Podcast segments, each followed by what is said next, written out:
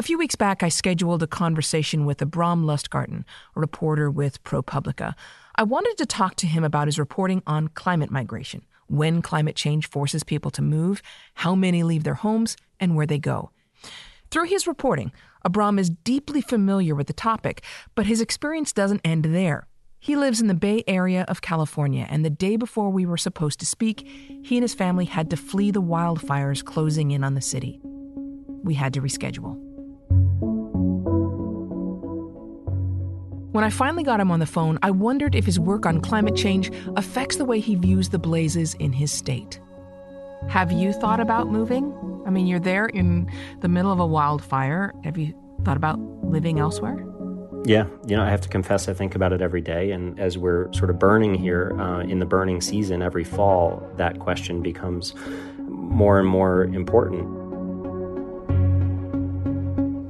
You go back, uh, you know, to the beginning of time, and you see that environment has driven the movement of populations. So there's research connecting, you know, the earliest migrations out of Africa towards Europe to a drying trend and a drought in the south, and progression along kind of a green belt that led people north. The drought that ultimately decimated the Mayan civilization in Central America is another great example. And, and, there's research that suggests that the Mayan people tried to adapt and migrate away, basically outrun the environmental change that was happening there, but failed. But the scale of what we are headed for is unlike anything that has ever happened in, in the past. Predicting human behavior is incredibly difficult and notoriously imprecise, but understanding how the changing climate might also change population density around the world is crucial. When populations move in large numbers within their countries, then across international borders, the effects of that movement can echo across the globe, from scarcity to political unrest to violence.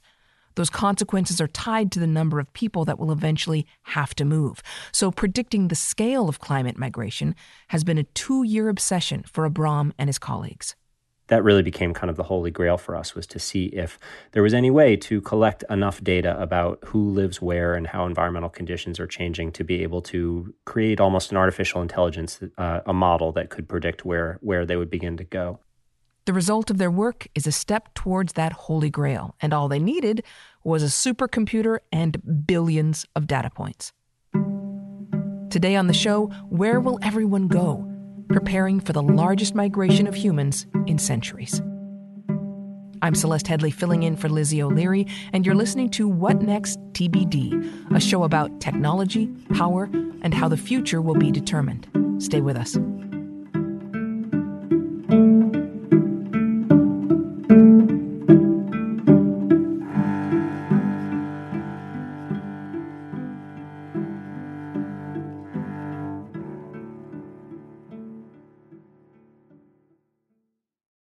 This episode is brought to you by Discover.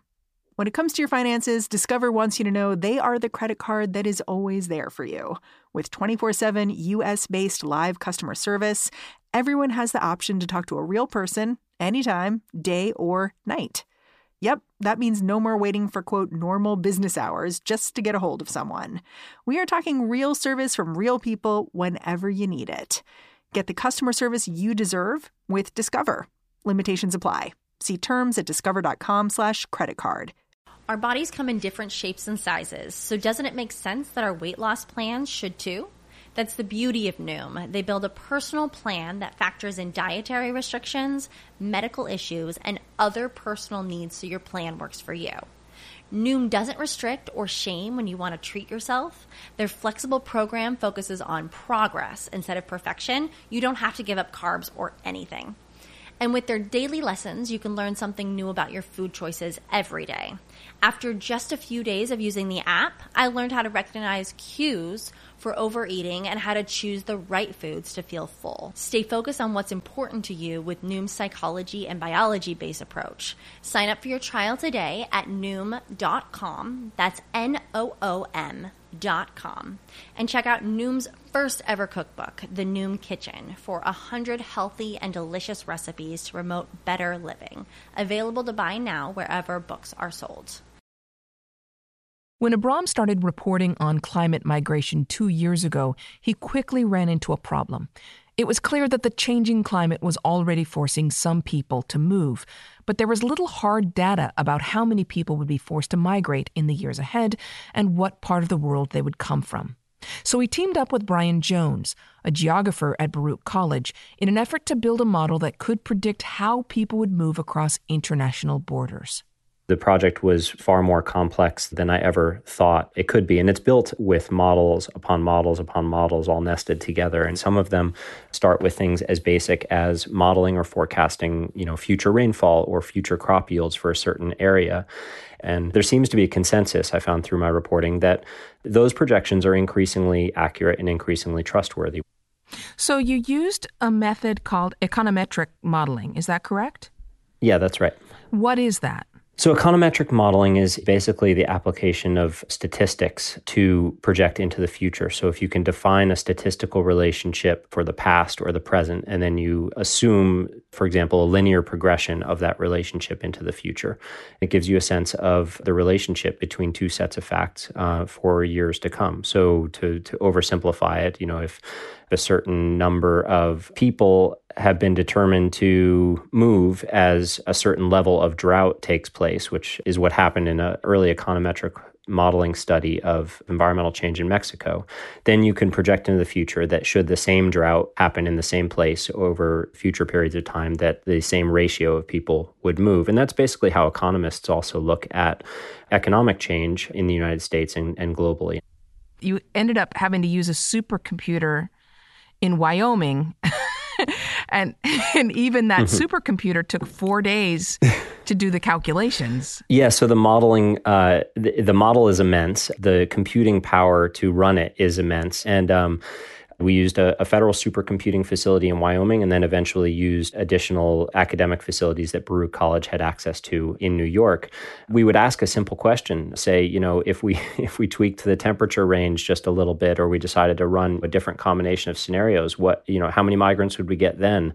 And it would become a multi-week long process of changing the programming, sending it off. It waits in line at the federal facility. It takes 4 days to run the modeling at the facility, then it comes back and then we interpret the data. And the information, the results that you got were staggering. I, I think it's fair to say that worldwide we're not prepared. How many people uh, does your model show will end up having to move? So we took a slice of the world and looked as narrowly as possible at Central America coming to the US because it was a relationship that we could understand and where I traveled and I did on the ground reporting and we could add anecdotal information and reporting to what the model told us. We found that about a million and a half people a year will eventually begin migrating towards the United States.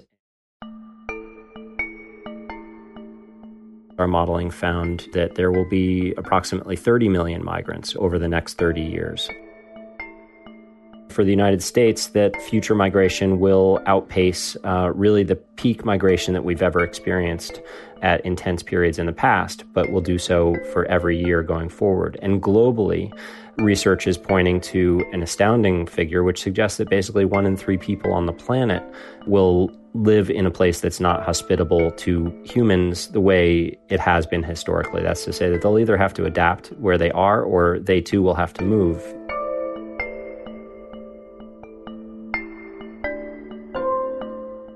You also quoted another study that showed that by 2100, even in many places, going outside for a few hours would result in death even for the fittest of humans, the study said.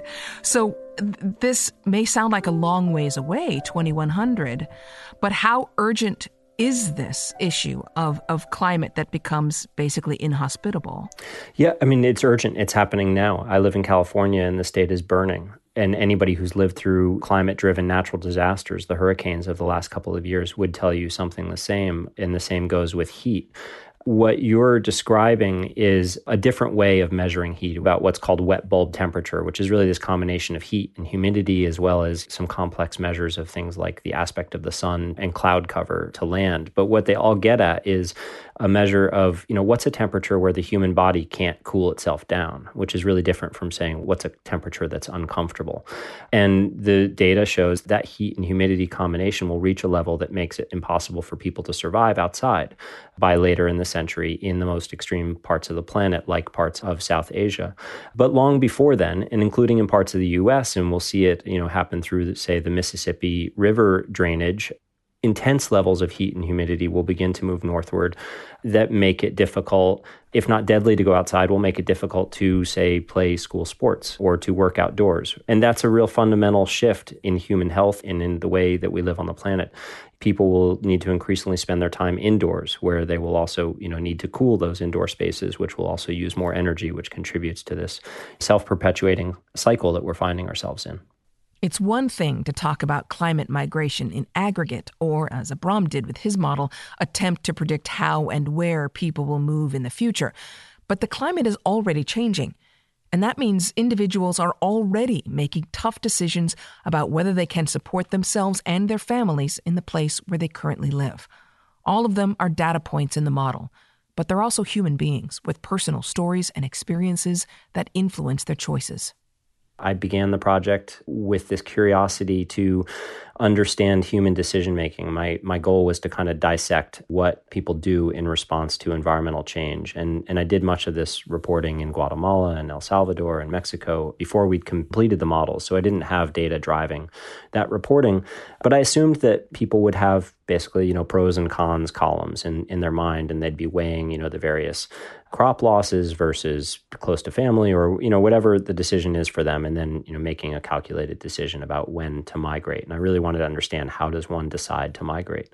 Um, and what I found, you know, unfortunately, when I got down to say rural Guatemala, and we went to a place that didn't have a strong uh, migration connection with the United States, where where people didn't automatically think of migration as as the solution to their problems, uh, I found hunger on a level that I just hadn't expected. And, and I've reported all around the world, but I was still just shocked to see the depth of hardship that some of these families were facing and the frustration that they described trying to grow food year after year and have some income. And what became really quickly apparent, contrary to what I would have hypothesized before going down there, is that the people that were migrating didn't have a choice.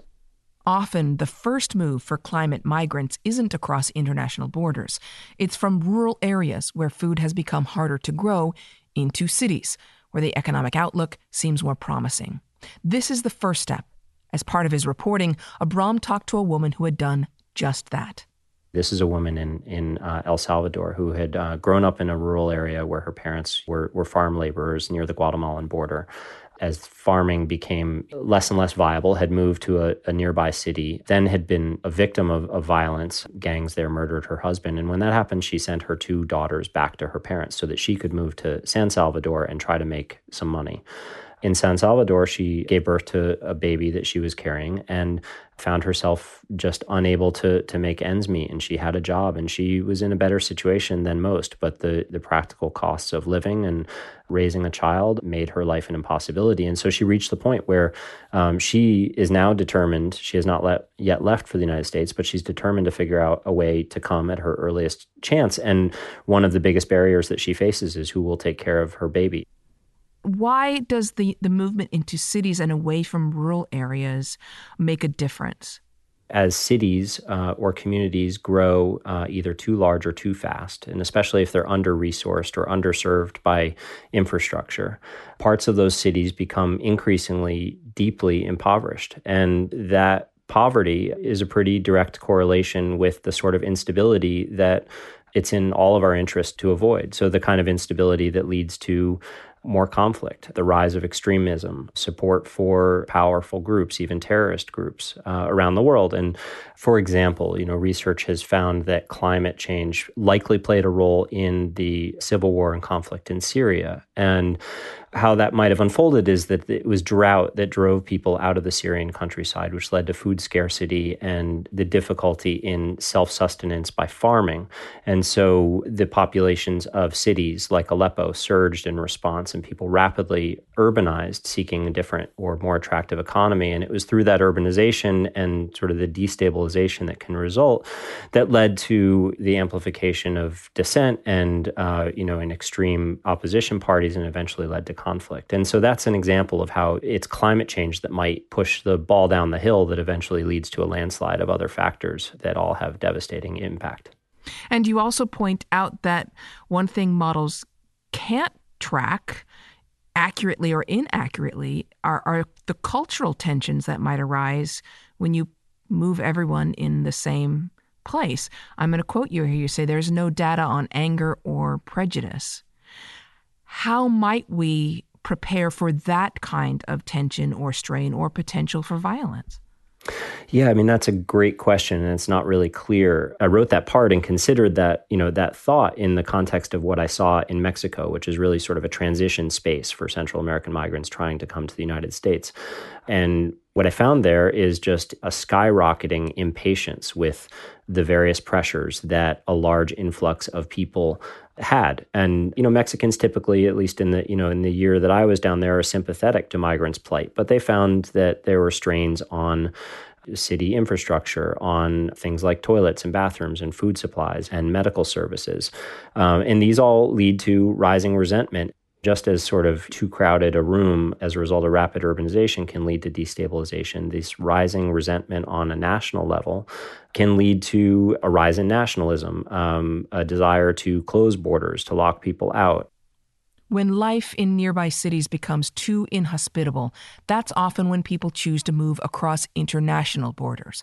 Abrahm says we've already seen the ripple effects of mass climate migration in Europe from 2015 to 2020, Europe through the Arab Spring years and and the Syrian conflict saw about two million, roughly uh, two million migrants. And so globally, putting aside for a minute the three billion figure of global population that might need to find a new place to live, climate migration studies range as high as estimating 300 million people globally will need to move in response to climate change. So either way, you know, really even at sort of the lowest end of the spectrum, we're talking about a move movement of people that is many tens of times greater than what has already proven so challenging for a lot of European countries over the last five to eight years.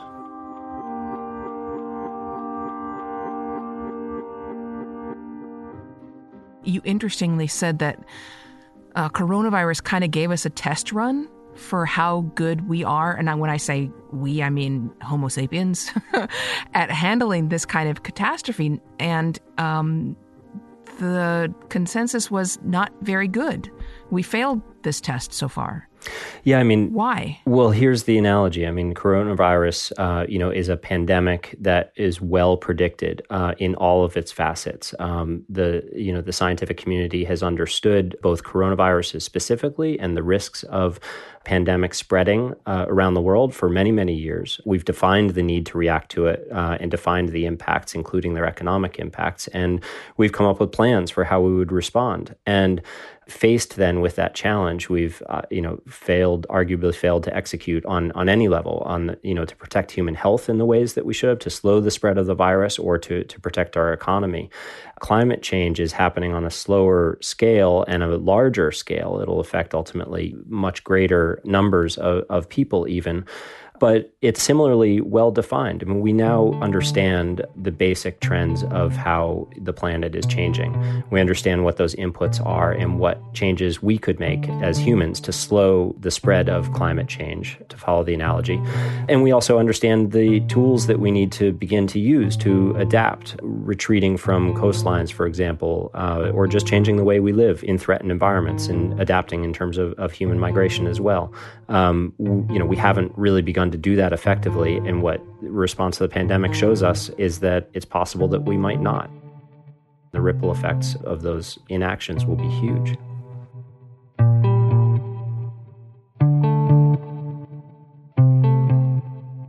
Thank you so much for talking with us. Thank you for having me.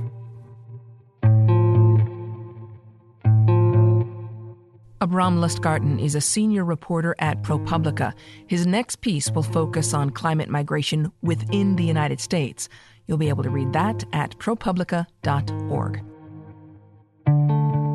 That's our show for today. TBD is produced by Ethan Brooks and edited by Allison Benedict and Tori Bosch. TBD is part of the larger What Next family. TBD is also part of Future Tense, a partnership of Slate, Arizona State University, and New America. I'm Celeste Headlee. Thanks for listening and have a great weekend. A new episode of What Next will be in your feed on Monday.